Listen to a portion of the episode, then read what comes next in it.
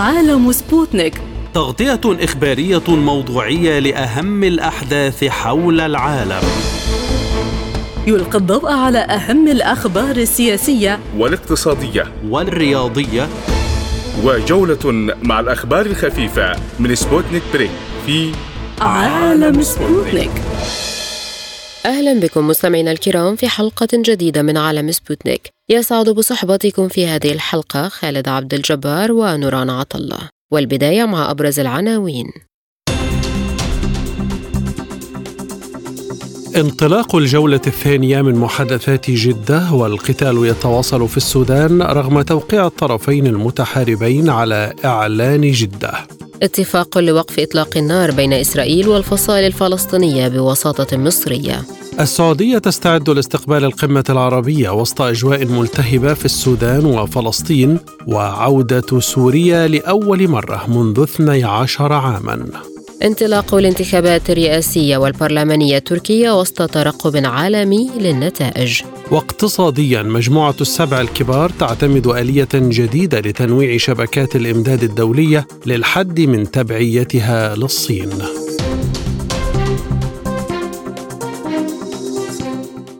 يستأنف ممثلو طرفي الصراع في السودان محادثات في الجولة الثانية بمدينة جدة حول كيفية تنفيذ خطط إيصال المساعدات الإنسانية وسحب القوات العسكرية من المناطق المدنية. في الوقت نفسه احتدمت المعارك بين الجيش السوداني وقوات الدعم السريع في العاصمة الخرطوم مع بداية الأسبوع الخامس للحرب بينهما، وذلك على الرغم من توقيع الطرفين على إعلان جدة. وأفاد سكان في مدينة أم درمان الواقعة إلى الشمال من العاصمة السودانية الخرطوم باهتزاز المباني جراء قوة الانفجارات مع استمرار القتال بين الجيش وقوات الدعم السريع في السودان. كما شهدت مناطق جنوب الخرطوم ومناطق أخرى في العاصمة قصفا جويا عنيفا مع دخول القتال أسبوعه الخامس. وأفاد شهود عيان في غرب الخرطوم بقيام الجيش بشن غارات جوية على قوات الدعم السريع في المدينة ذات الكثافة السكانية العالية، رغم تعهد الجانبين المتحاربين في إعلان المبادئ الذي تم التوصل إليه في جدة الخميس بحماية المدنيين والسماح بالوصول إلى المساعدات. وقد قتل أكثر من 750 شخصاً، بينما نزح مئات الآلاف منذ اندلاع القتال في 15 أبريل نيسان الماضي. من الخرطوم ينضم إلينا مصباح أحمد، رئيس دائرة الإعلام بحزب الأمة وعضو قوى الحرية والتغيير. سيد مصباح، إذن هل يريد الجيش بالفعل أن يستمر القتال على أساس أنه اعتبر أن الدعم السريع قوات تمرد ولن يتوقف حتى يقضي عليها؟ هل الصورة كذلك؟ نعم، المفاوضات الجارية الآن هي طبعا لأنها الجولة الأولى من المفاوضات التي انتهت بالتوقيع على إعلان المبادئ لم يوضح تفاصيل حول مسارات الآن من المواطنين، وكذلك وقف إطلاق النار والمراقبة وقف إطلاق النار من الأطراف المحلية والدولية. وبالتالي هذه الجولة مخصصة لمناقشة هذه التفاصيل لتحديد مواقيت الهدنة والمسارات الآمنة، وكذلك أيضا المطارات التي يمكن أن تكون مؤمنة لتستقبل الإنسانية، وأيضا يعني فيما يتعلق بمراقبة الهدنة نفسها. وفي تقديري أن مسألة توصيف الطرفين قد تجاوزها، يعني تم تجاوزها الإعلان الأول، باعتبار أن القوات المسلحة القوات الدعم السريع باعتبارها قوات نظامية، وبالتالي التوقيع بني على هذا الموقف، ولا أعتقد أن الأمر فيه تغيير. يعني صحيح على الأرض النزاع مستمر والصراع مستمر، وكل طرف يحاول أن يحسن وضعه الميداني ويحاول أن يحسن شروطه. الطرفين لديهم الرغبة في المضي قدما لاتفاق لوقف إطلاق النار، ولكن يحاولان كسب الوقت بالضغط على بعضهم البعض حتى يستفيدان من الفترة ما قبل وقف إطلاق النار لتحسين الوضع الميداني. لكن هل يمكن للجيش الانتصار في معركة كهذه ضد قوات أخذت مكانها وشرعيتها طوال سنوات وأصبح لها ظهير قبلي وشعبي وانتشرت في غالبية مواقع السودان؟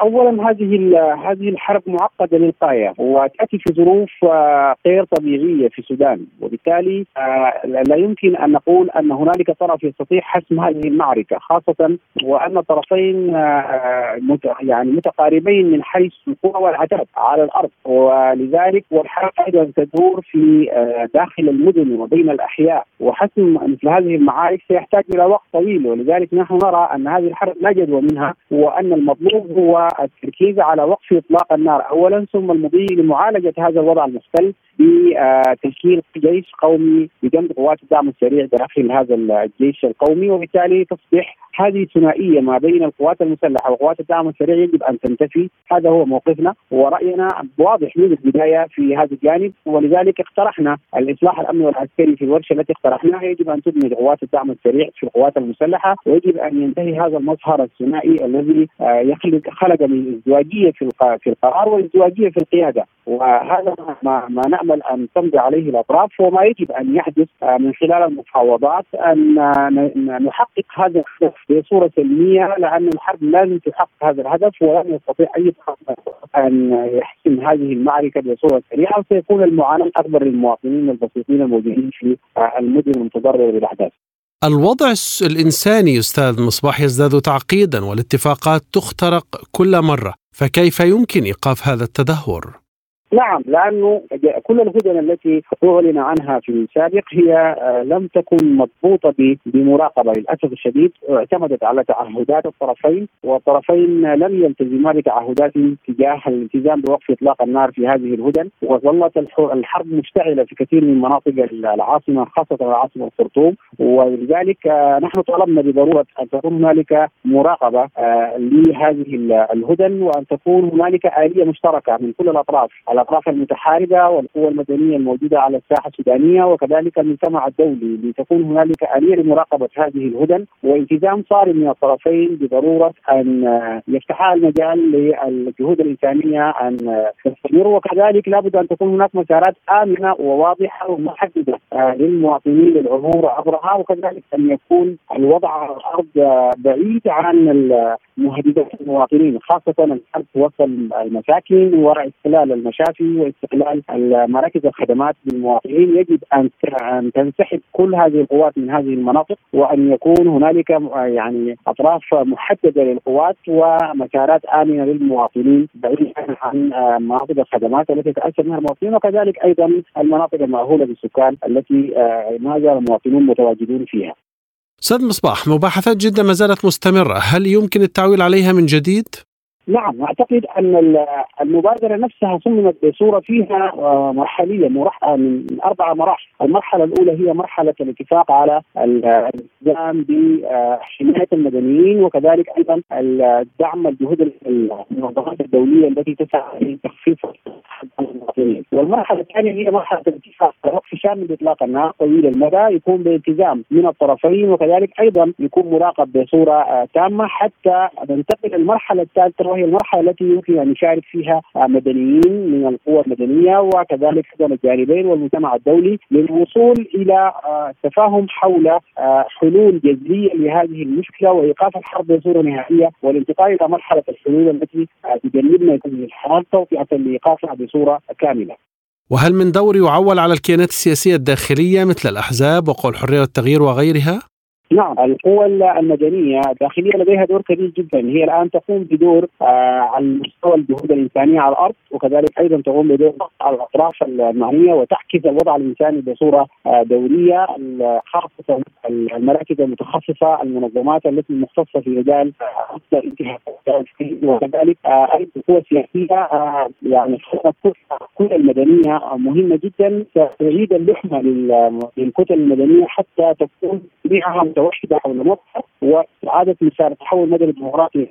هذا أمر مهم جدا لأنه ده سيشكل ضغط على الأطراف وسيشكل أرضية للانتقال ما بعد إلى مرحلة معالجة الأزمة بصورة جدية واستعادة الحكم المدني الذي يعالج هذه الأزمة بصورة كاملة. هذا ما تعرضه الأمم المدنية، وما نعتقد أنه يمكن وفعلا قد حقق افتراقا كبيرا. القوى المدنية هي التي بادرت بطلب الهدنة الأولى والثانية والثالثة، ثم نسقت مع المجتمع الدولي عبر المبادرة الأمريكية السعودية، وهي عم تعمل بتنسيق تام خاصة قوى الحرية والتغيير، تنسيق تام مع الأطراف الدولية الآلية الثلاثية والرباعية الدولية، وكذلك أصحاب المبادرة الولايات المتحدة والمملكة العربية السعودية بجانب الاتحاد الأفريقي والإيجاد. كل هذه جهود متكاملة مع بعضها البعض، نعتقد أنها ستدفع بالطرفين إلى الأمام وهو ما نأمله، ونعول على الضغط من أجل إجبار الطرفين أو إقامهم على الوصول إلى مرحلة الجلوس المباشر، حوار حول وقف إطلاق كامل إطلاق النار وإنهاء الحرب. أعلن المتحدث باسم الجيش الإسرائيلي أفيخاي درعي فتح معبري بيت حانون وكرم أبو سالم في قطاع غزة بصورة جزئية وتدريجية، وأضاف عبر حسابه في تويتر: سيتم إعادة فتح المجال البحري بدءا من صباح الأحد، مع العلم أن فتح المعبرين بشكل كامل سيتم وفقا لتقييم الوضع. ويأتي فتح المعابر مع قطاع غزة بعدما دخل اتفاق وقف إطلاق النار بين إسرائيل وحركة الجهاد الإسلامي حيز التنفيذ في 10 من مساء السبت، وقد ساد الهدوء قطاع غزة مع دخول اتفاق وقف إطلاق النار بين الفصائل الفلسطينية وإسرائيل حيز التنفيذ ابتداء لإنهاء جولة توتر استمرت 5 أيام. وذكر بيان لرئيس الوزراء بن يمين نتنياهو أن مستشار الأمن القومي الإسرائيلي شكر الرئيس المصري عبد الفتاح السيسي على جهود القاهرة، وأضاف البيان أن الهدوء سيقابل بالهدوء. كما رحب أمين سر اللجنة التنفيذية لمنظمة التحرير الفلسطينية حسن الشيخ بالإعلان عن اتفاق لوقف إطلاق النار، وقدم الشكر لمصر على دورها الكبير وجهدها العظيم للوصول إلى هذا الاتفاق. من القاهرة ينضم إلينا أشرف أبو الهول، مدير تحرير الأهرام والمختص بالشأن الفلسطيني. أستاذ أشرف، ما هي شروط هذا الاتفاق بين الجانبين تحديداً؟ يعني أعتقد أنه الاتفاق كان واضح، وهي أن إسرائيل تتعهد بوقف استهداف المدنيين وبعدم تدمير المنازل، وأيضا تتعهد بعدم استهداف الأشخاص. ويعني في هذا يعد انتصار كبير للمقاومة، لأن إسرائيل كانت ترفض منذ البداية أن تتعهد بوقف الاغتيالات. كلمة وقف استهداف الأشخاص أو عدم المس بالأشخاص تعني التوقف عن سياسة الاغتيالات، وهو ما كانت تطالب به المقاومة منذ اللحظة الأولى. لكن ماذا عن الضمانات التي يمكن أن يلتزم بها الجانبان، لأنه حدث خرق سابق للاتفاق المصري كما نعلم؟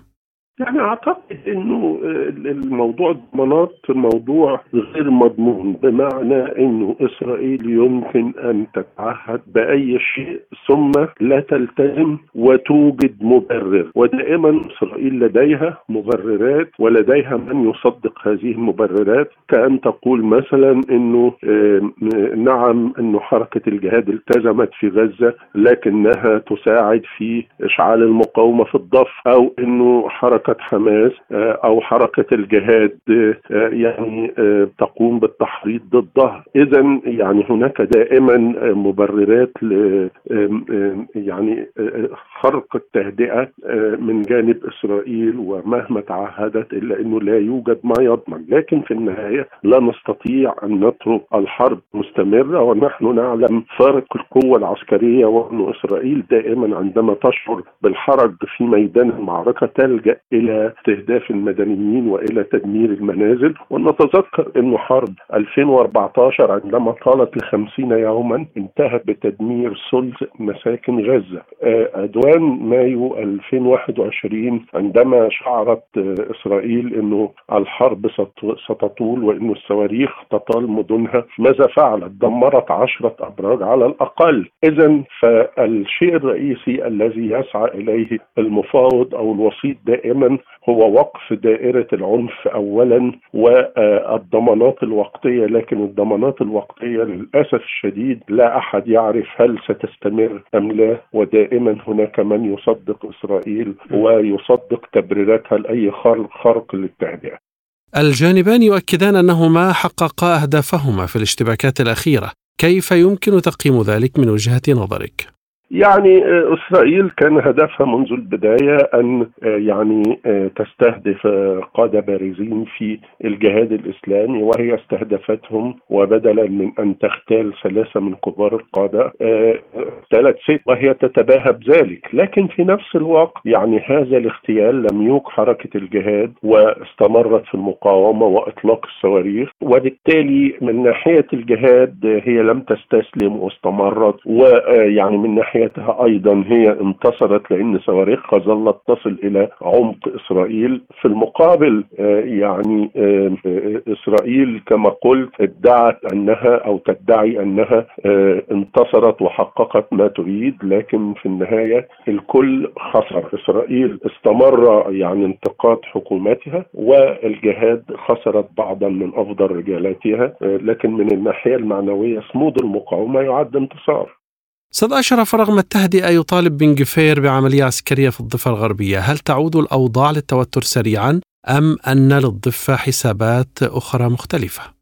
يعني بالتأكيد للضفة حسابات أخرى، لأنه ما يحدث في الضفة لم يتوقف ولن يتوقف. هناك تلامس بين يعني المستوطنات ومدن الضفة، ويستطيع يعني أي مقاوم في الضفة بمسدس أو ببندقية أو حتى بسكينة يعني أن يلتحم مع الإسرائيليين، وأيضا تستطيع إسرائيل بإطلاق الرصاص حتى أن تصل إلى المدن في الضفة، وبالتالي الحسبة مختلفة. إسرائيل دائما يعني تحرص على فصل مسار الضفة عن مسار غزة، وفصل عرب الداخل عن ما يحدث في الضفة وغزة، وبالتالي أعتقد أنه يعني في الفترة المقبلة ما يحدث في الضفة لن يجعل الفصائل في غزة تتدخل، لأنه ضفة المقاومة مستمرة، والضفة ربما كانت أكثر فعالية في مواجهة الإسرائيليين بسبب القرب المكاني. ولنتذكر أنه أكثر من 25 إسرائيلي قتلوا في عمليات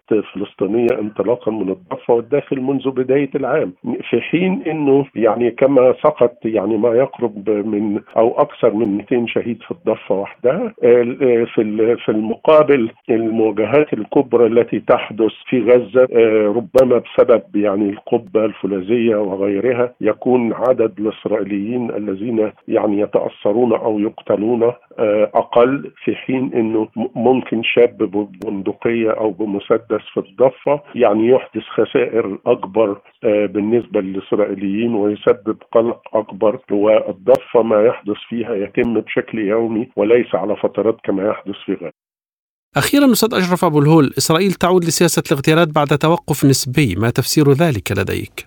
لا، هذا كلام غير حقيقي. إسرائيل يعني فاجأت حركة الجهاد في ديسمبر 2019 عندما اغتالت دهاء أبو العطا، وأيضا في بداية عملية أغسطس الماضي أيضا لجأت إلى اغتيال تيسير الجعبري وخالد منصور. عمليات الاغتيال لم تتوقف، لكن وحتى في الضفة تحدث عمليات اغتيال بشكل متكرر للعناصر البارزة في تنظيم عرين الأسود أو تنظيم يعني التنظيمات الخاصة بجنين ونابلس وغيرهما.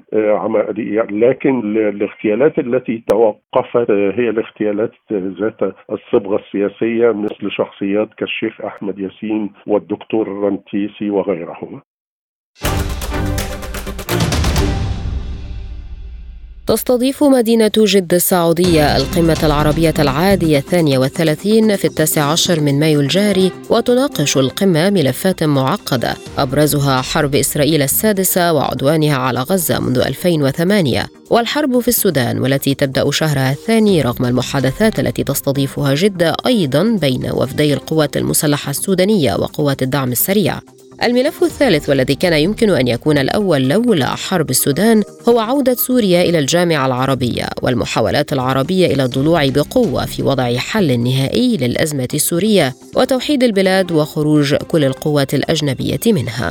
وقد وجهت السعودية الدعوات لجميع القادة العرب لحضور القمة التي تنطلق الجمعة القادمة، كما قدمت الرياض دعوة لحضور قائد الجيش السوداني الفريق عبد الفتاح البرهان، ودعت أيضا الرئيس السوري بشار الأسد للمشاركة في هذه القمة. للمزيد من التفاصيل ينضم إلينا من جدة المحلل السياسي مبارك العاتي. بعد تحية، كيف يمكن أن تساهم هذه القمة في وضع حلول عاجلة للأزمات العربية وخاصة السودان وفلسطين؟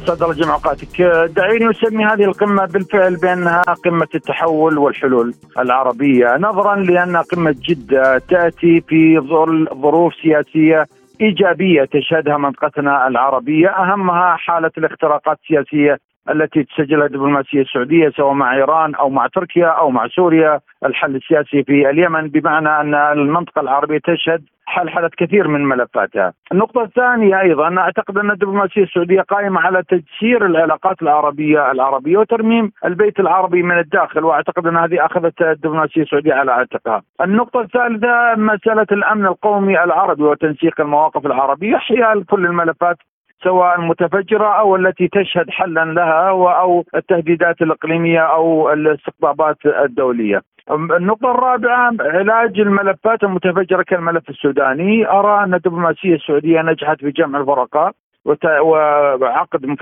مشاورات جدة وصدور إعلان جدة، فاعتقادي أن القمة العربية ستدعم هذه الجهود. لدينا أيضا الملف الليبي يشهد نوعا من الحلحلة طبقا للأمن القومي العربي، بمعنى أن قمة جدة أكاد أسميها قمة الانعطافة الإيجابية في تاريخ العمل العربي المشترك. مع الثقل الكبير للرياض في السنوات الأخيرة، هل ينتظر العرب نتائج ملموسة في هذه القمة؟ أعتقد أن هناك عمل كبير جدا تقوم به الرياض لنجاح هذه القمة، والزيارات التي قامت بها الدبلوماسية السعودية لكثير من العواصم العربية بل والعالمية أيضا في سبيل إنجاح القمة العربية. الثقل السياسي الذي أشرت إليه قبل قليل، القوة والتأثير الاقتصادي الذي يمثل الاقتصاد السعودي، النفوذ المتصاعد للمملكة العربية السعودية إقليميا ودوليا، فاعتقادي أنه كفيل بالإسهام في إنجاح معطيات ونتائج القمة العربية، كفيل بإقناع الدول العربية الشقيقة بوجهة النظر السعودية، أو على الأقل الوقوف مع التوجهات السعودية لصالح الأمن القومي العربي، تناشي والتسامي على الخلافات البينية، كفيل أيضا بتحقيق انفراجة في التفاهمات العربية. كيف تؤثر عودة سوريا للجامعة العربية على هذه الدورة؟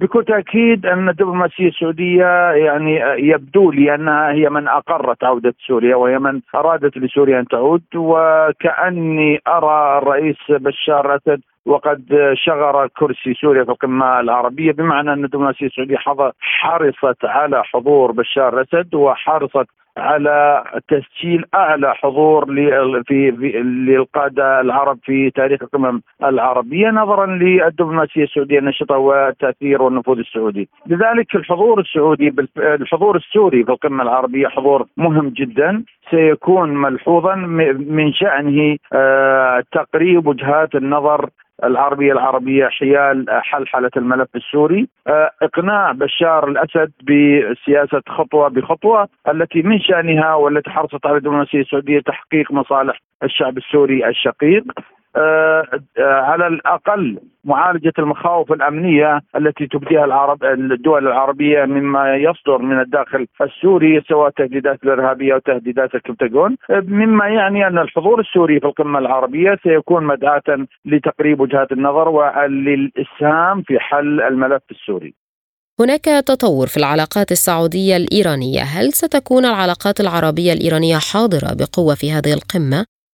بكل تأكيد أن أهم ما ميز هذه المرحلة هو حال الاختراق التاريخي الذي حصل ما بين السعودية وإيران، والاتفاق الذي وقع في بكين، والمباركة الروسية والمباركة الغربية والمباركة العربية لهذا الاتفاق الذي ألقى بظلال إيجابية على مجمل الأحداث والتطورات في منطقتنا العربية، خلق زخما إيجابيا في التعاطي العربي مع إيران ومع بقية الملفات التي لإيران دورا فيها. هذا لا يعني أن إيران تحولت ما بين يوم وليلة إلى حمامة سلام، لكن نحن نسجل انعطافا في تاريخ العلاقات العربية الإيرانية.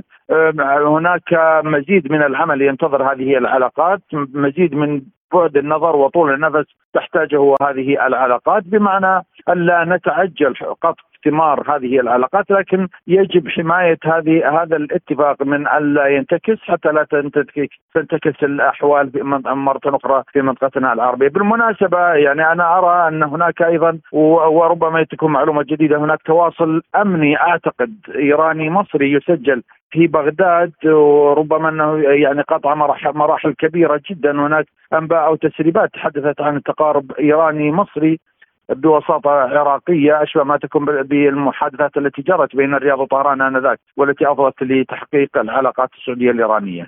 ولكن هذا قد يستفز، أو هذا التقارب السعودي الإيراني قد يستفز أمريكا بعض الشيء. كيف سترد المملكة وتستقبل ردة فعل الولايات المتحدة الأمريكية تجاه ما سيحدث في المستقبل؟ بالفعل يعني واشنطن أعربت عن امتعاضها، وإن كانت رحبت بشكل مقتضب، لكنها أعربت عن امتعاضها متذرعة بأن هذا الاتفاق يجب أن لا يتم تحت المظلة الصينية. لكن نحن نعلم أن الولايات المتحدة الأمريكية ضد الاتفاق برمته وضد التقارب السعودي الإيراني، لكن هذا لم يعقل المملكة العربية السعودية من أن تتجه حيث توجد مصالحها الوطنية. إذا توقفت السعودية أمام إملاءات أو مطالب أي دولة غربية سواء الولايات المتحدة الأمريكية أو غيرها، بكل تأكيد أن هذا سيعيق مصالحها. ولذلك رأينا أن الدبلوماسية السعودية تحلت بالشجاعة والإقدام، واتخذت القرار الإيجابي بالتوجه لإقامة علاقات دبلوماسية مع دولة مهمة في المنطقة إيران. كانت لديها مع الولايات المتحدة الأمريكية تعاملات تحت الطاولة، كانت أشبه ما تكون بأن هناك حالة ابتزاز للمملكة العربية السعودية وللعالم العربي عبر الملف الإيراني. أظن أن الشجاعة السعودية اليوم قطعت هذا الابتزاز ومدت جسور تواصل مع الدولة وجارة تاريخية من شأنها أن تحقق السلام في منطقتنا العربية، من شأن السلام السعودي الإيراني أن يقطع خطوط الابتزاز الأجنبي لمنطقتنا العربية. هل تتوقع حل سريع لأزمة السودان برعاية الرياض؟ بواقعية بكل أسف الملف السوداني أو الأزمة في السودان في بداياتها، وهناك يعني إشارات مؤلمة جدا، لكن الدبلوماسية السعودية فاعلة تحظى بالقبول بين الطرفين. ما يعيق التوصل لأي اتفاق أو سلام هو التدخلات الإقليمية والتدخلات الدولية في الملف السوداني، هذا هو ما قد يطيل الملف السوداني. ونأمل بالفعل أن تتحلى الأطراف السودانية بالمسؤولية تجاه الدم السوداني وتتفاعل إيجابيا مع الدبلوماسية السعودية، ويحول وقف إطلاق النار أو الهدنة إلى اتفاق دائم. لكن بكل أسف الأوضاع تشي إلى غير ذلك، هناك تدخلات إقليمية تدخلات دولية في الملف السوداني، مما يعني أن الأزمة السودانية لا تزال في بداياتها بكل أسف. انطلقت الانتخابات الرئاسية والبرلمانية التركية في دورتها 28، ويدلي الناخبون الأتراك بأصواتهم في أكثر من 191,000 صندوق اقتراع في جميع أنحاء تركيا من أجل انتخاب رئيس جديد للبلاد واختيار أعضاء البرلمان وسط إجراءات أمنية مشددة. ويبلغ عدد الناخبين الأتراك الذين يحق لهم التصويت في تلك الانتخابات 60,697,000 بحسب الأرقام الرسمية التي أشارت إلى خوض 24 حزبا سياسيا و151 مرشحا مستقلا سباق الانتخابات البرلمانية. ودخلت الأحزاب السياسية في تركيا الانتخابات عبر 5 تحالفات ذات توجهات مختلفة تحت مسمى تحالف الشعب وتحالف الأمة وتحالف آتا الأجداد وتحالف العمل والحرية واتحاد القوى الاشتراكية. ويتنافس على الرئاسة في تركيا 3 مرشحين هم الرئيس الحالي رجب طيب اردوغان عن تحالف الشعب، وكمال كليكدار أوغلو عن تحالف الأمة المعارض، وسنان أوغان عن تحالف الأجداد المعارض، وذلك عقب انسحاب محرم إنجيرا رئيس حزب الوطن المعارض من السباق الانتخابي. من اسطنبول ينضم إلينا دكتور برهان كور أوغلو أستاذ العلاقات الدولية بجامعة مرمرة. بعد التحية، هل يمكن أن نرى فوزا لأردوغان بينما يتراجع حزبه في البرلمان؟ يعني طبعا أولا أردوغان الآن شعبيته جيدة، أكيد طبعا هناك الآن تكتلات يعني أمامه، وأصبح هناك يعني تكتل عدد من عدة أحزاب، وهناك دعم دولي خاصة من أوروبا ومن أمريكا لهذا التكتل. ولكن يعني سبب طبعا تاريخ الرجل وإنجازاته ما زال هناك طبعا فرصة لينجح من جديد. أما بالنسبة للحزب طبعا الحزب كذلك يعني لا يمكن أن نفصل بشكل مطلق بين الحزب اردوغان يعني هي أكثر يعني نكمل بعض، ولكن طبعا في النظام البرلماني والآن هناك يعني التشكل الجمهوري تم تدعم اردوغان يعني بما فيها 3 أحزاب، بينما حزب العداله التنميه تدخل بنفسها للانتخابات، ولكن بعد الانتخابات طبعا حزب الحركه القوميه وحزب الوحده الكبيره هم سينضمان يعني يضمون صوتهم اصواتهم لحزب العداله التنميه في البرلمان. فانا لا ارى انه سيكون هناك يعني فرق كبير بين اصوات اردوغان وحزب او التكتل الجمهوري في نهايه المطاف، هم سيشكلون البرلمان، خاصه اذا ما اعتبرنا ان حزب الحركه القوميه سيتجاوز 7%، هذا اكيد سيكون لهم يعني كذلك عدد من النواب الموجودون. فيعني طبعا يعني اذا فكرنا اذا كان هناك مثلا تكتل الوطن هم الذين يكونون الاغلبيه في البرلمان، هذا يمكن ان يؤدي الى ازمه، ولكن في نهايه المطاف يعني النظام الرئاسي هناك يعني مميزات للرئيس، يمكن ان يتعامل مع الوضع بشكل حكيم، ويمكن ان يقنع مثلا جزء من المعارضه لينضم اصواتهم بعد الانتخابات معهم، يعني يمكن ينتقل بعض النواب الى التكتل الجمهوري اذا طبعا تم اختيار اردوغان كرئيس للبرلمان. كيف يمكن ان يؤثر انسحاب المرشح المعارض محرم إنجيرا على النتائج، وهل بالفعل يصب في مصلحة المعارضة؟ يعني في الوهلة الأولى هكذا يعني فسر بعض الناس، ولكن من خلال يومين رأينا أن الأشخاص الذين كانوا سينتخبون محرم إنجيرا لن يرجعوا كلهم إلى حزب الجمهوري، بعضهم يمكن يصوتوا لها، ولكن هناك من كان هناك مثلا بعض الأصوات دعم الذين كان من حزب العداوة التنمية، ولكن كانوا ينتقدون بعض سياساتهم، ولكن مستحيل هؤلاء يرجعون إلى حزب الجمهوري يعني أو يذهبون إلى حزب الجمهوري، سيبقون إما يدعمون أردوغان أو يكون مثلا فقط محايدين لا يصوتون لا لأردوغان ولا لكمشتر أوغلو. لماذا توصف هذه الانتخابات بالصعبة والمفصلية في تاريخ تركيا؟ يعني طبعا تركيا منذ 20 سنة اتجهت سياسة يعني تدريجيا على الاستقلالية في سياساتها بالمقارنة بالفترات الماضية. كانت الفترات الماضية كانت دائما سياسة تركيا تحت سيطرة سياسات أمريكية وأوروبية، ولكن أردوغان استطاع أن يعني يخلق نوع من التوازن في السياسة الخارجية التركية، وداخليا كذلك استطاع أن يقدم مثلا الشعب التركي أن يكون يعني حل الوسط بين العلمانية والإسلاميين، بينما الآن معارضة تريد إرجاع تركيا إلى النظام القديم الذي كانت يعني رهينة للسياسات الأمريكية والأوروبية، ويعني تبتعد عن التأثير في أفريقيا في العالم الإسلامي، بينما أردوغان تريد أن تستمر بهذه السياسة التي استطاع أن تشكلها. لذلك إذا المعارضة فعلا تنجح أكيد سيحاولون تطبيق كثير من السياسات، مثلا قضية اللاجئين، سيرجعون اللاجئين إلى بلادهم، يمكن يخففوا علاقاتهم مع العالم الإسلامي ويركزون على أن يكون هناك قبول من أوروبا من طرفهم. هذا لذلك تعتبر مفصلية في تاريخ السياسي التركي بسبب يعني تباين في خلينا نقول سياسات الطرفين، هناك تباين فيما يتعلق بالسياسات العالمية. هل بالفعل يمكن أن تغير هذه الانتخابات من سياسات تركيا تجاه العالم؟ يعني اللي وعود المعارضة هكذا يكون، يعني المعارضة يقولون نحن سنتجه إلى أمريكا وإلى أوروبا، حتى أخيرا يعني هناك كان نوع من المؤامرة على محرم إنجيرا، فهو يعني اتهم روسيا مثلا بهذا الشكل، يعني هذا طبعا خطأ كبير جدا منه يعني أن يستعجل بهذا الأمر. هذا يدل على أن هناك اتفاق بين التكتل الوطن وبين بعض الجهات الأوروبية والأمريكية.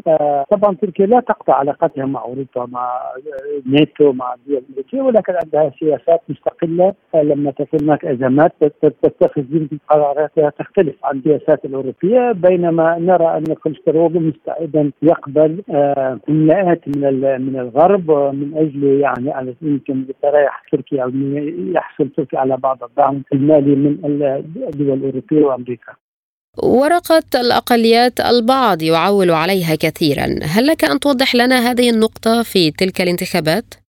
يعني اولا الاكراد يعني ليس ورقه يعني في يد المعارضه، هي الاكراد يعني منقسمين، جزء من الاكراد يدعمون اردوغان والحزب العداله والتنميه، ولكن هناك كان يعني جزء يعني هناك معارضه من الاكراد خاصه يعني المتعاون مع الحزب الكردستاني، هؤلاء ضموا اصواتهم لحزب الجمهوري، ولكن انا لا اظن ان هناك سيكون يعني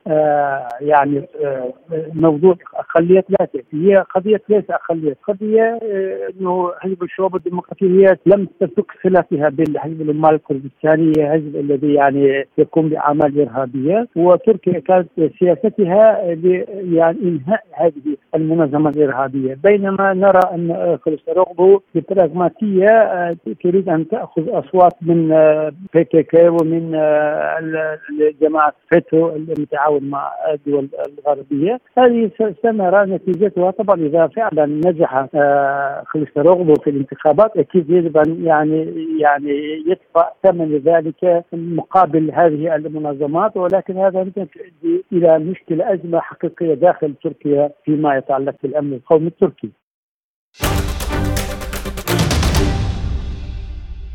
اعتمدت دول مجموعة ال7 الكبار اليوم آلية جديدة لتنويع شبكات الإمداد الدولية يتم تطبيقها بحلول نهاية العام الجاري كحد أقصى بهدف الحد من تبعيتها للصين.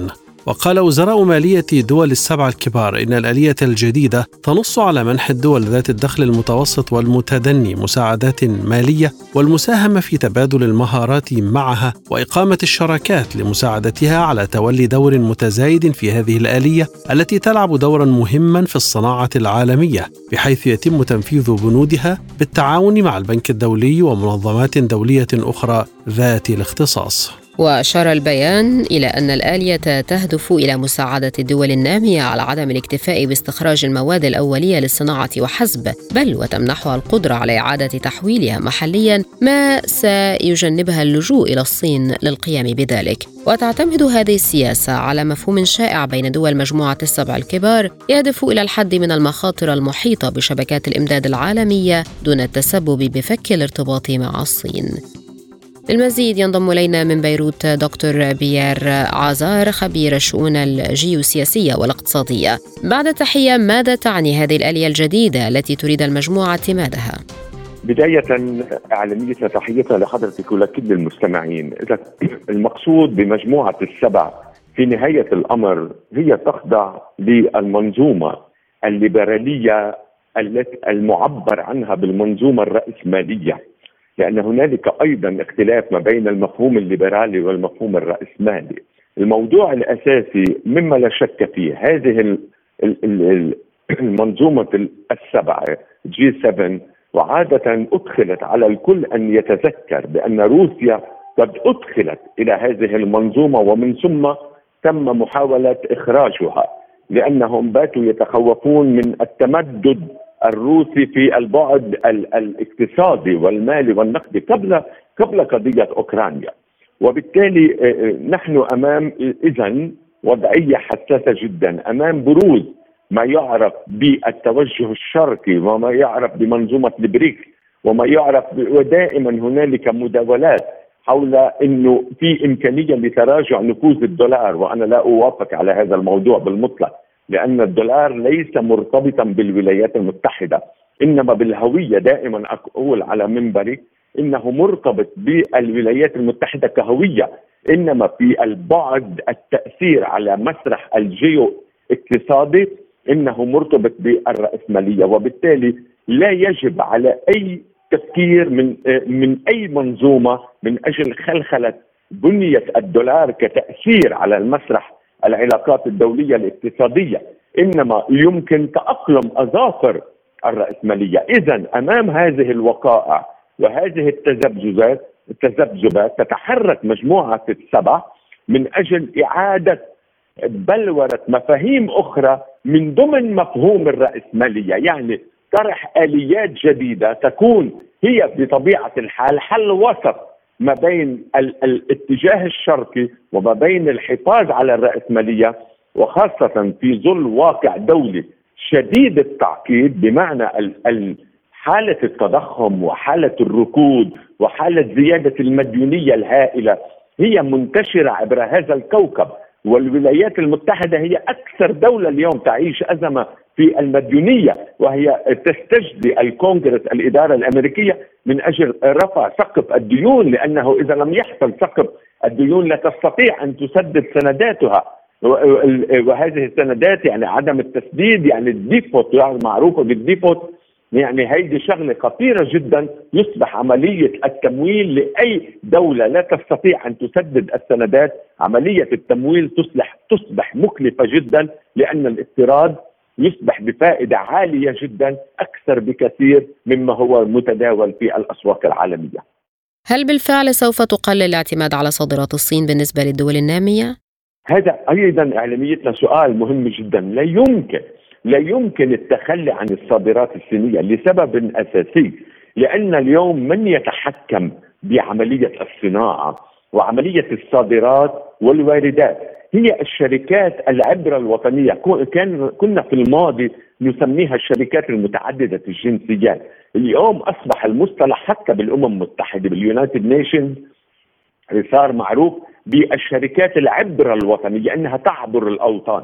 هذه الشركات لديها ميزانيات تتخطى، كل شركة تتخطى 10 دول وأكثر، وبالتالي الذين يتخذون القرارات حول هذا الواقع ليست الدولة بمعنى السلطة السياسية، وكل التشريعات التي يتم إقرارها ضمن المجالس النيابية في كل الدول إنما هي في خدمة الشركات، لأن لديهم نفوذ هائل على الممثلين الشعب.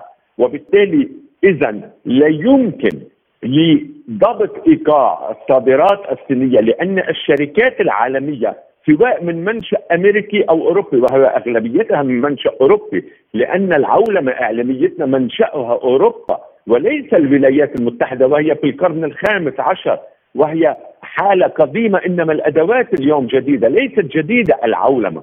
وبالتالي الشركات ما الذي فعلته؟ انتقلت من البلد الأم إلى بلدان ذات كلفة زهيدة جدا، سواء من ناحية اليد العاملة أو من ناحية قربها للمواد الأولية. من هنا يصبح التمدد الصيني والروسي وغيرها ضمن القارة الأفريقية مثلا.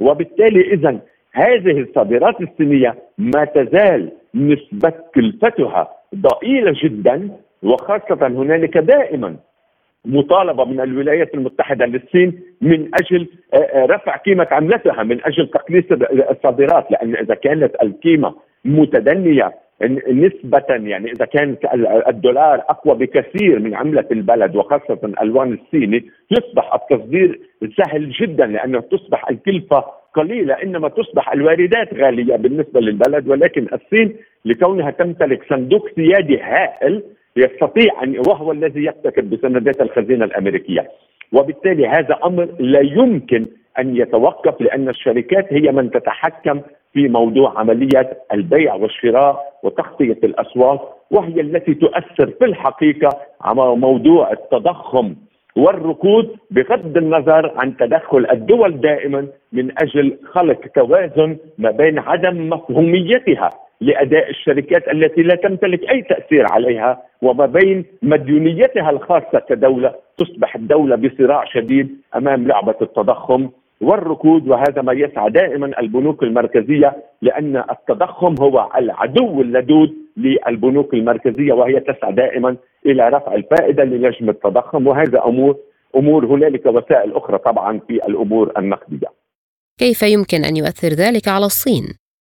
بمفهوم، يعني إذا كان في مقصود الآلية التي تضعها G7 بمعنى أنها تلجم الصادرات الصينية، أبدا في اللحظة الأولى ربما يحصل بعض التذبذبات، لأن الأسواق تتضعضع، لأنهم لم يعودوا يفهموا مثلا كيف يمكن أن تتحرك منظومة الصادرات والواردات. ولكن بعد فترة قليلة جدا لا يمكن إلا والأسواق تستعيد إطار اللعبة، لأن حتى دول المجموعة ال7 هي بحاجة ماسة إلى الصادرات الصينية، لأن السلع لأن الصناعات داخل الدول الأوروبية مثلا غالية جدا، مرتفعة جدا، الكوست مرتفع جدا، وبالتالي لا يمكنهم أن يحققوا نوع من الكومبيتيشن المنافسة بموضوع الصادرات والإنتاج، لأن عادة عندما نفرض رسوم جمركية من أجل تطوير الصناعة أو حماية عفوا الصناعة الداخلية إذا كان لديها قدرة،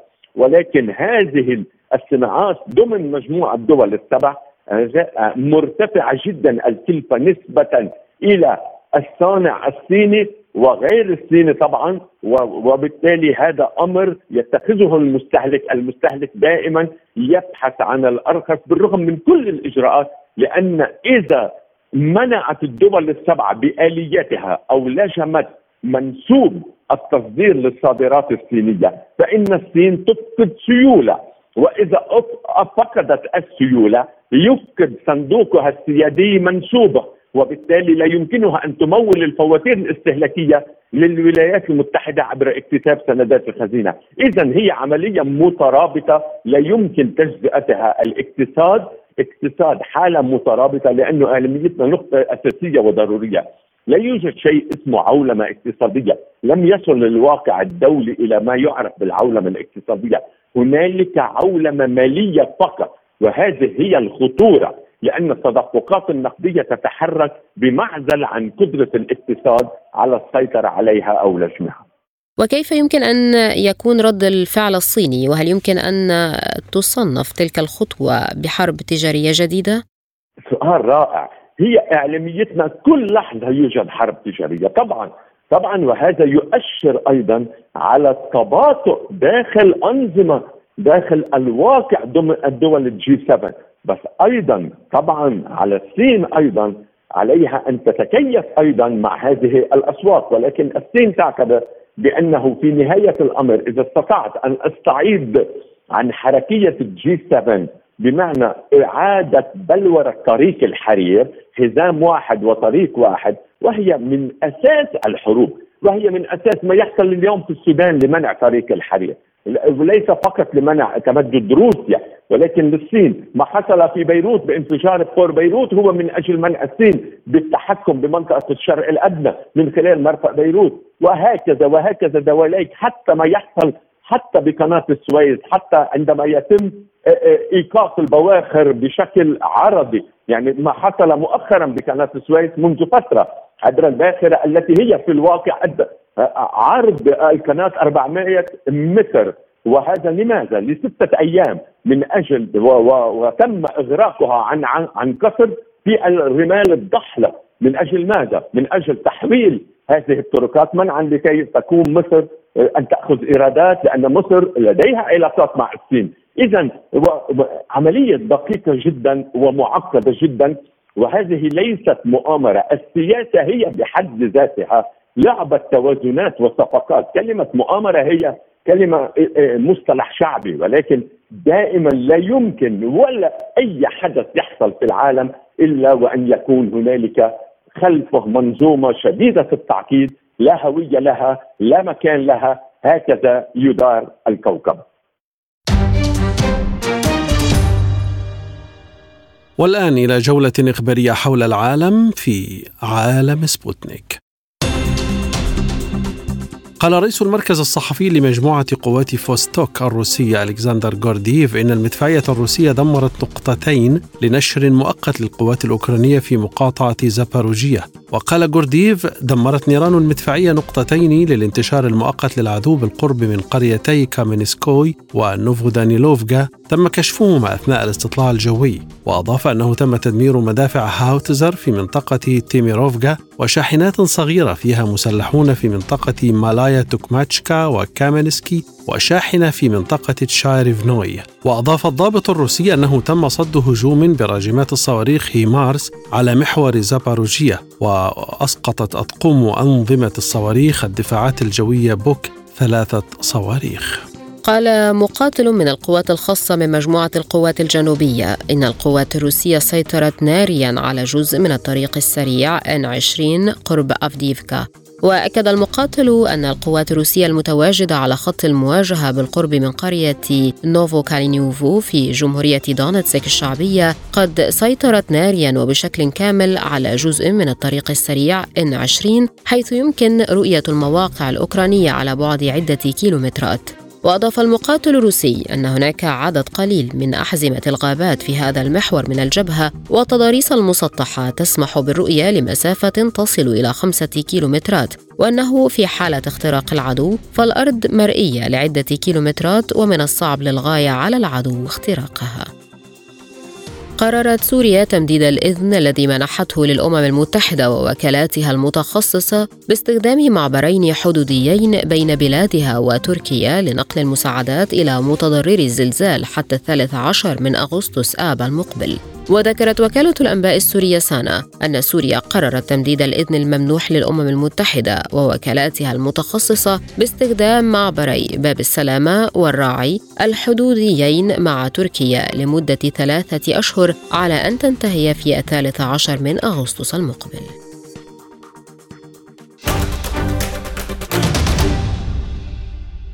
الآن إليكم تذكرة بأهم العناوين. انطلاق الجولة الثانية من محادثات جدة، والقتال يتواصل في السودان رغم توقيع الطرفين المتحاربين على إعلان جدة. اتفاق لوقف إطلاق النار بين إسرائيل والفصائل الفلسطينية بوساطة مصرية. السعودية تستعد لاستقبال القمة العربية وسط أجواء ملتهبة في السودان وفلسطين وعودة سوريا لأول مرة منذ 12 عاماً. انطلاق الانتخابات الرئاسية والبرلمانية التركية وسط ترقب عالمي للنتائج. اقتصادياً، مجموعة ال7 الكبار تعتمد آلية جديدة لتنويع شبكات الإمداد الدولية للحد من تبعيتها للصين.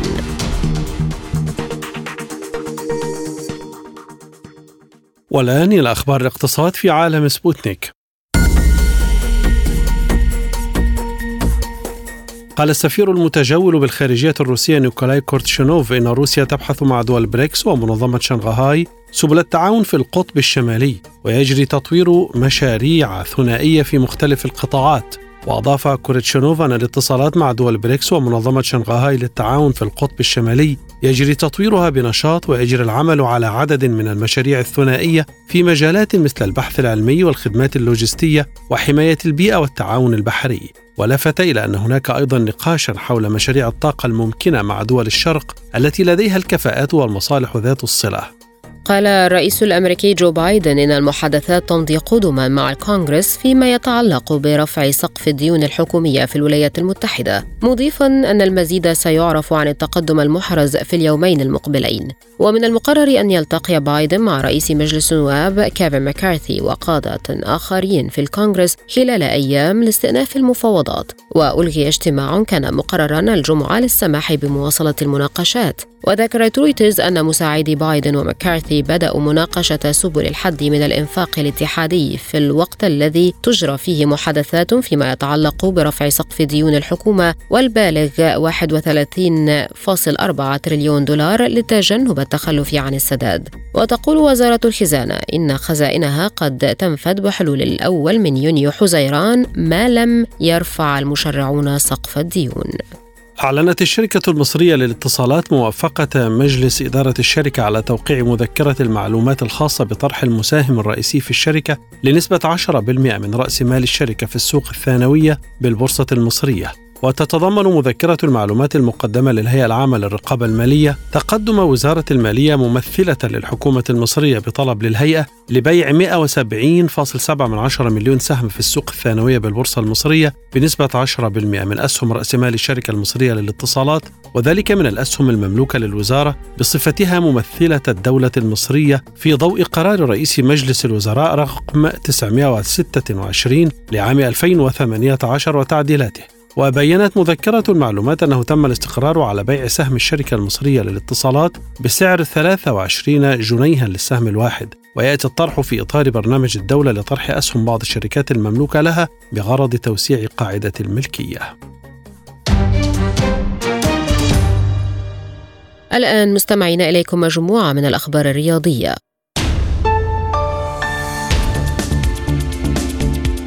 أجبر فريق سان داونز الجنوب أفريقي مضيفه الوداد البيضاوي المغربي على التعادل السلبي في مباراة ذهاب نصف نهائي دوري أبطال إفريقيا، رغم النقص العددي الذي تعرض له في نهاية الشوط الأول من المباراة التي استضافها استاد محمد الخامس في الدار البيضاء.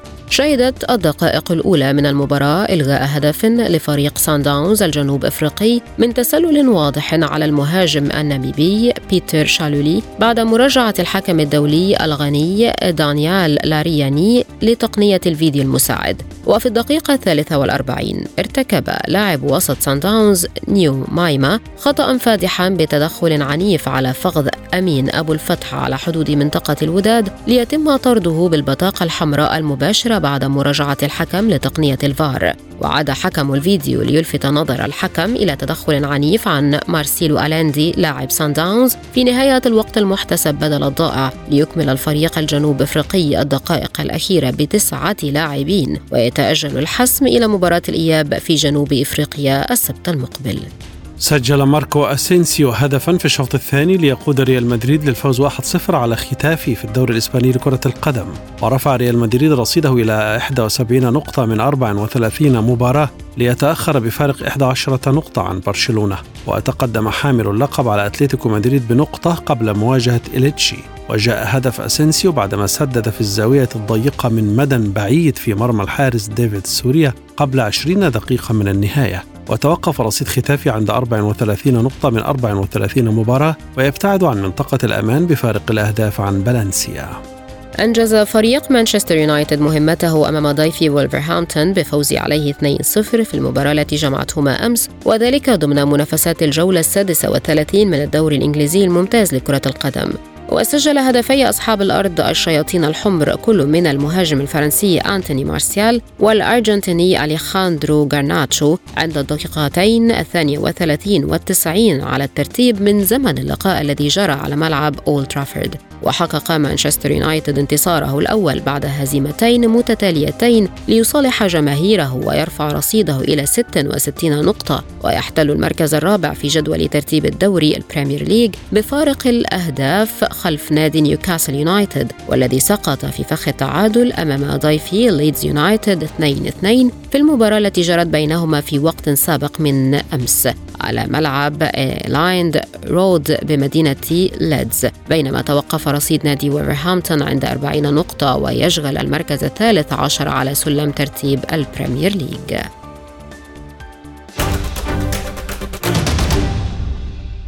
والآن مع هذه المجموعة من الأخبار الخفيفة والمنوعة وسبوتنيك بريك.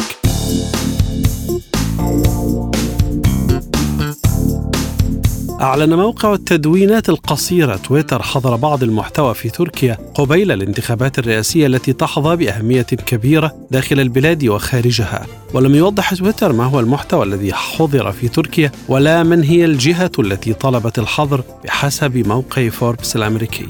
وذكر حساب تويتر المختص بالشؤون الحكومية العالمية أنه استجابة للعملية القانونية وضمانا أن يكون تويتر متوفرا للناس في تركيا، اتخذت الشركة إجراءات لتقييد الوصول إلى بعض المحتوى هناك. وأضاف أنه أبلغ أصحاب الحسابات المعنية بالقرار الجديد، مشيرا إلى أن المحتوى المحظور في تركيا سيكون متوفرا في بقية أنحاء العالم.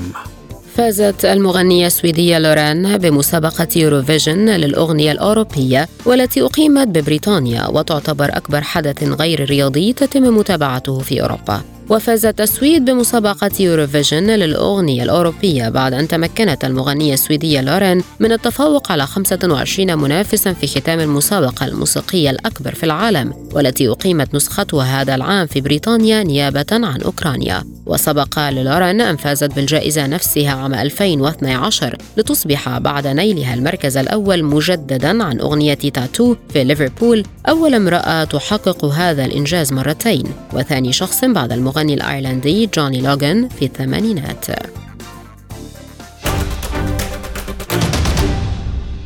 ختام عالم سبوتنيك، إليكم تذكرة بأبرز ملفات هذه الحلقة.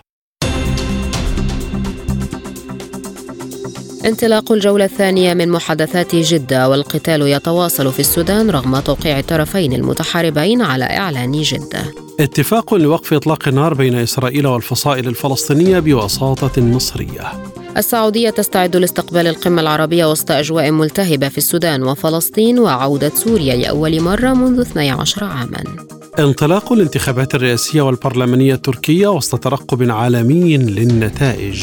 اقتصادياً، مجموعة ال7 الكبار تعتمد آلية جديدة لتنويع شبكات الإمداد الدولية للحد من تبعيتها للصين.